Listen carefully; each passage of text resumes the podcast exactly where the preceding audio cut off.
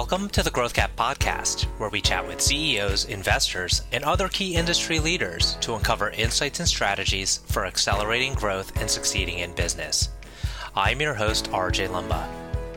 In this episode, we chat with Andrew Dudum, the founder and CEO of Hims & Hers, which is an online healthcare platform providing products and services to millennials and others. Hims & Hers recently became public through a SPAC transaction. It was acquired by Oaktree Acquisition Corp. in January of 2021 in a deal valuing the company at $1.6 billion. Today, just a few weeks later, the company's market cap has risen to approximately $4.5 billion. What's incredible about the Hims story is that the company was founded just 3 years ago, and in a very short amount of time, it has grown to $140 million in annual revenue, has run more than 2 million telehealth visits, and operates at a 70% gross margin. Perhaps what's even more incredible is the seemingly unlimited runway for the company in the years ahead. We are still in the early innings when it comes to online healthcare offerings for today's connected consumer. As for the estimated market size, about $4 trillion. We hope you enjoy the show. So Andrew, thanks so much for taking the time. It's good to be with you here and excited to dig in a little bit on experience, your background. But first off, congratulations on becoming a newly public company. Maybe to start, just for our audience, can you give a little bit of a quick overview of Hims, I guess Hims and Hers, and then we'll just chat from there? Yeah, you bet. Well, thank you for having me. First off, it's awesome to be on here. So Hims and Hers is a new public company trading on the New York Stock Exchange under the ticker HIMS. And what we do is bring great access to healthcare to pretty much anybody in this country.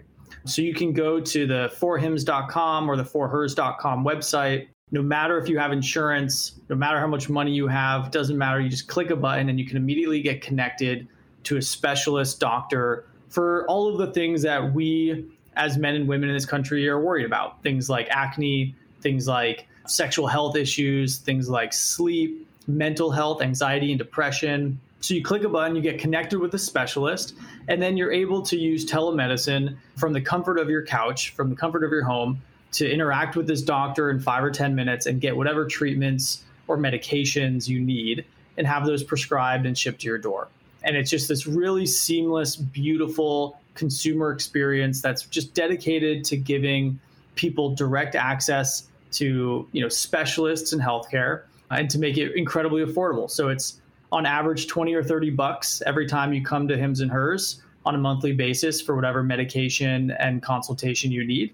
And it's really just disrupting the healthcare space in a way that is removing so many of the middlemen and so many of the people that take margin, pulling them out and having customers go direct to the doctors and direct to the medicine in a way that's just far more easy and far more affordable. And I think disrupting is the right word, given how quickly the business has ramped. It's just outstanding how over the past 3 years, and you're still a young company, but yet you're now valued at $4 billion, which is, you know, incredible.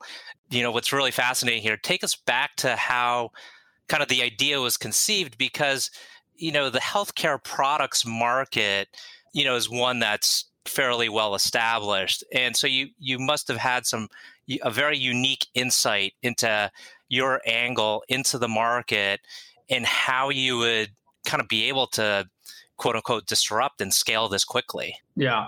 I think there's two elements to that. You know, the first is that when you actually look at the healthcare space, it's the largest multi-trillion dollar industry in the United States that really has yet to be disrupted by modern technology, right? It's an industry, $4 trillion. The experience that we use, you know, hundreds of millions of us every week, is something that was built around 50 or 60 years ago. And it really hasn't adjusted since that point. And so when you think about every other aspect of our lives, you think about commerce, you think about food, you think about real estate, finance, transportation. There have been digitizations of each of those industries in ways that create on-demand access, right? Completely transparent access, affordable access, and the ability to, you know, use companies that have high NPS and are beautiful and experiences you love, right? And you can put your dollars towards experiences and all of those other industries that you love. In healthcare, you still can't do any of that, right? It's not on demand. It's not transparent from a pricing standpoint. It's not beautiful. It's not seamless. It takes hours. It takes weeks to schedule an appointment. Half of the families in this country can't even afford the deductibles on their insurance plans. And then you've got stats like 80% of rural counties are considered primary care deserts. That means there's not even a doctor within a 2-hour drive of these counties. So, you know, the health system is everything but modern, right? It's confusing, it's complicated, it's got all types of perverse incentives. And so as an entrepreneur, when I look at that, I just see massive opportunity to rebuild the system. You know, rebuild the system for consumers in a way that we expect modern day technology companies and consumer brand companies to behave like we have in every other aspect of our life. So I think that was really a foundational thesis that I had when starting the company.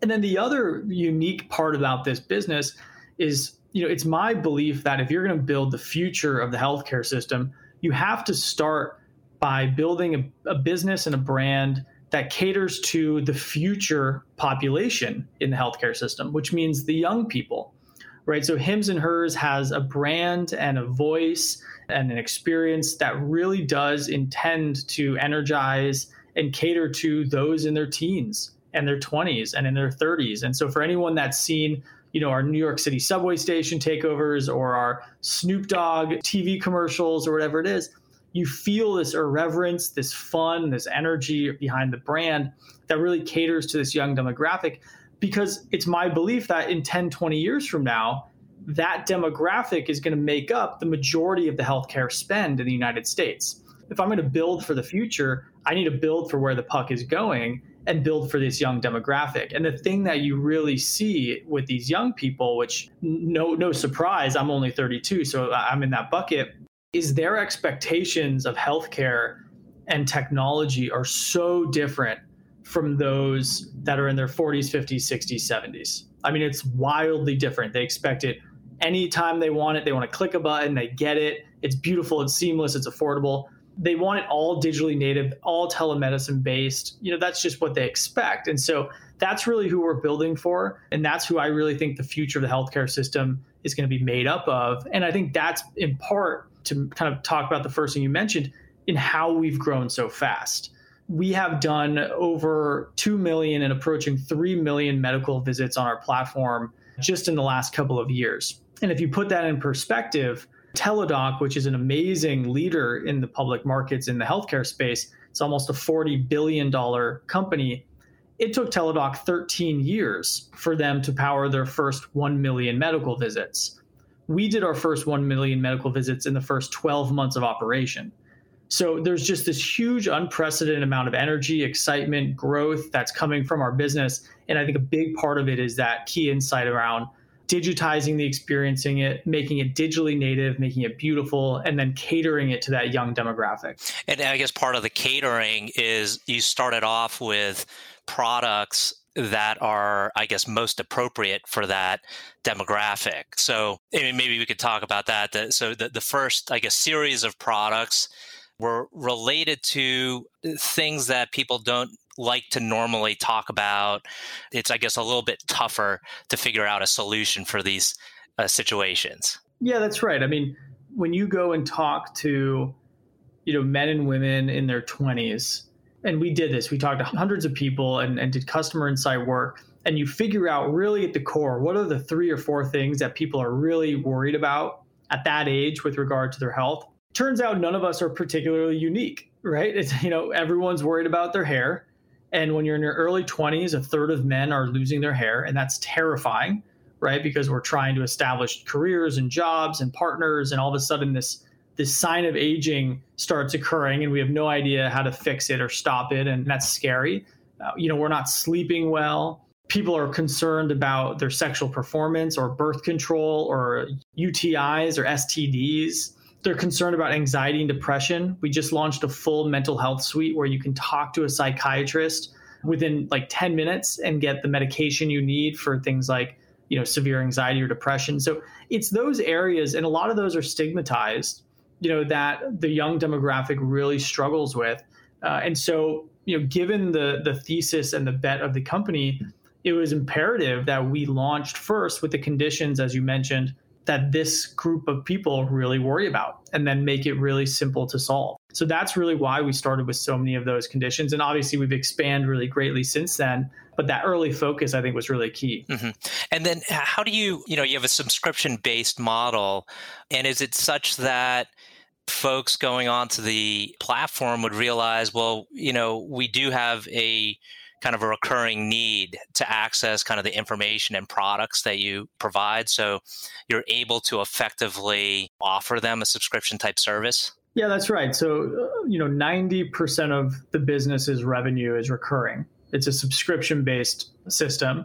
And that's because what people realize is when they come to Hims and Hers and they're worried, let's say, about acne, you're 25, you're experiencing acne, you can buy a monthly regimen, which is a customized formulation for your skin, all prescription grade product with a dermatologist that's in your pocket that you can talk to anytime and adjust that formulation and have all of that, including moisturizers and the appropriate cleanser that matches, shipped to your door for something like $20. And these are the types of conditions for the most part that are chronic in nature, right? You use these products monthly. You're adjusting them with your dermatologist. You're talking to your dermatologist every couple of months, tweaking it.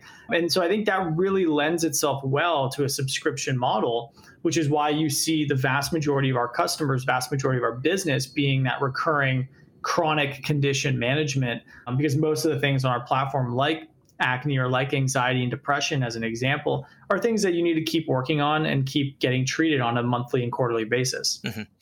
And currently, how's the business split between the Hims and the Hers? I haven't dug into the prospectus. Can you talk about where it sits today and where you think it's headed?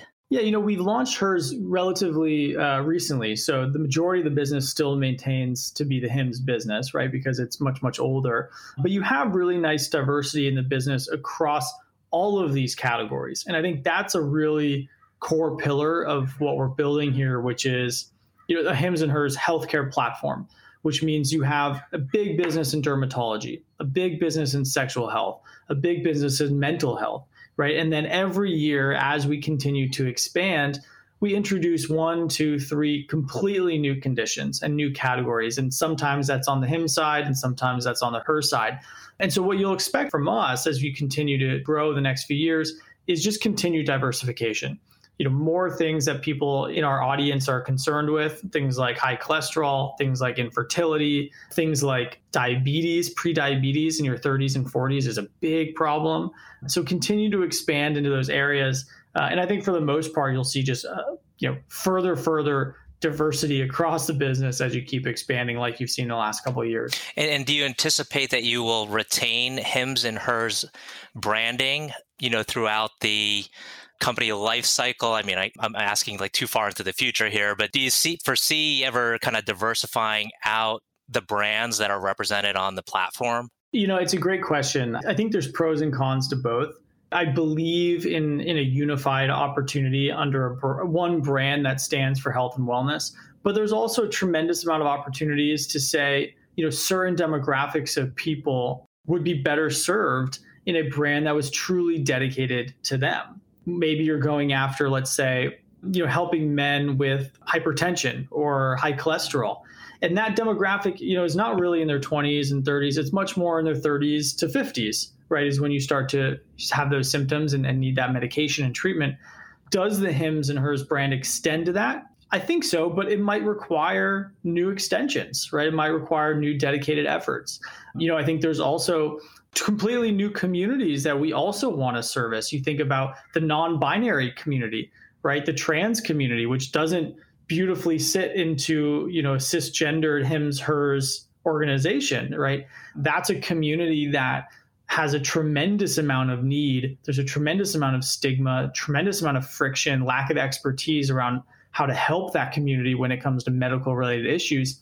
That's something that we'd be very well equipped to help with, and it probably doesn't fit under Hims and Hers. It probably fits under another brand. And so I think there's a lot of extension opportunity. I think for the most part, you'll probably see it under the one unified brand, but I do think there are going to be circumstances that we go and expand further past it. Mm-hmm. Speaking with you and listening to kind of the ideas you have, you know, really brings about this idea of, you know, you're always thinking of the next thing. And it kind of links me to this, you know, what Jeff Bezos said recently, in that it's always day one and he's always inventing.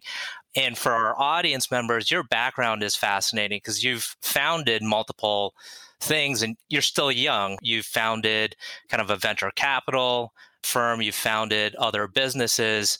Do you continuously just have new ideas and you're able to execute quickly? Can you share a little bit about how you've done what you've done, you know, in kind of this short amount of time from when you graduated to present day? I have a 15-year career of being an early stage operator and entrepreneur, right? So I started a fund with great co-founders backed by Peter Thiel and Mark Andreessen in my early 20s. It was a $200 million fund, continues to exist today, annual fund where we incubate and build our own companies. We don't invest in outside ideas. We invest in our own ideas, and we would prototype 20, 30 of them a year and actually launch 4 or 5 of them a year and then use our own capital to build and scale those businesses. So in the last decade, you know, I've co-founded probably 12 businesses.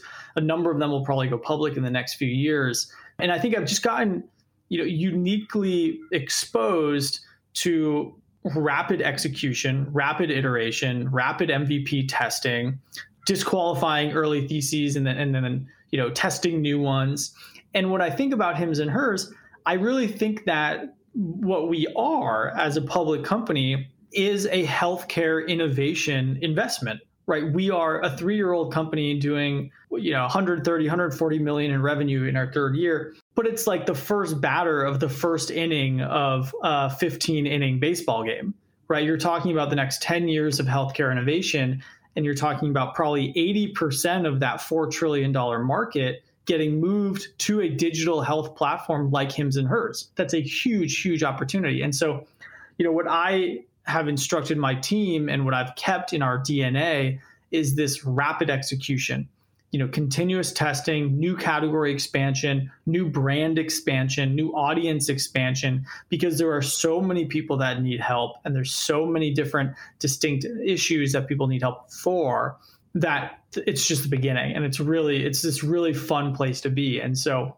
you know, I think what my super skill is the manifestation of that testing culture, right? I've built a whole organization of doing that in the last decade, and that is the DNA of our business. And so, you know, when we go up against these large incumbent healthcare players, that's why we're able to out execute in a lot of situations. I think that's our secret sauce.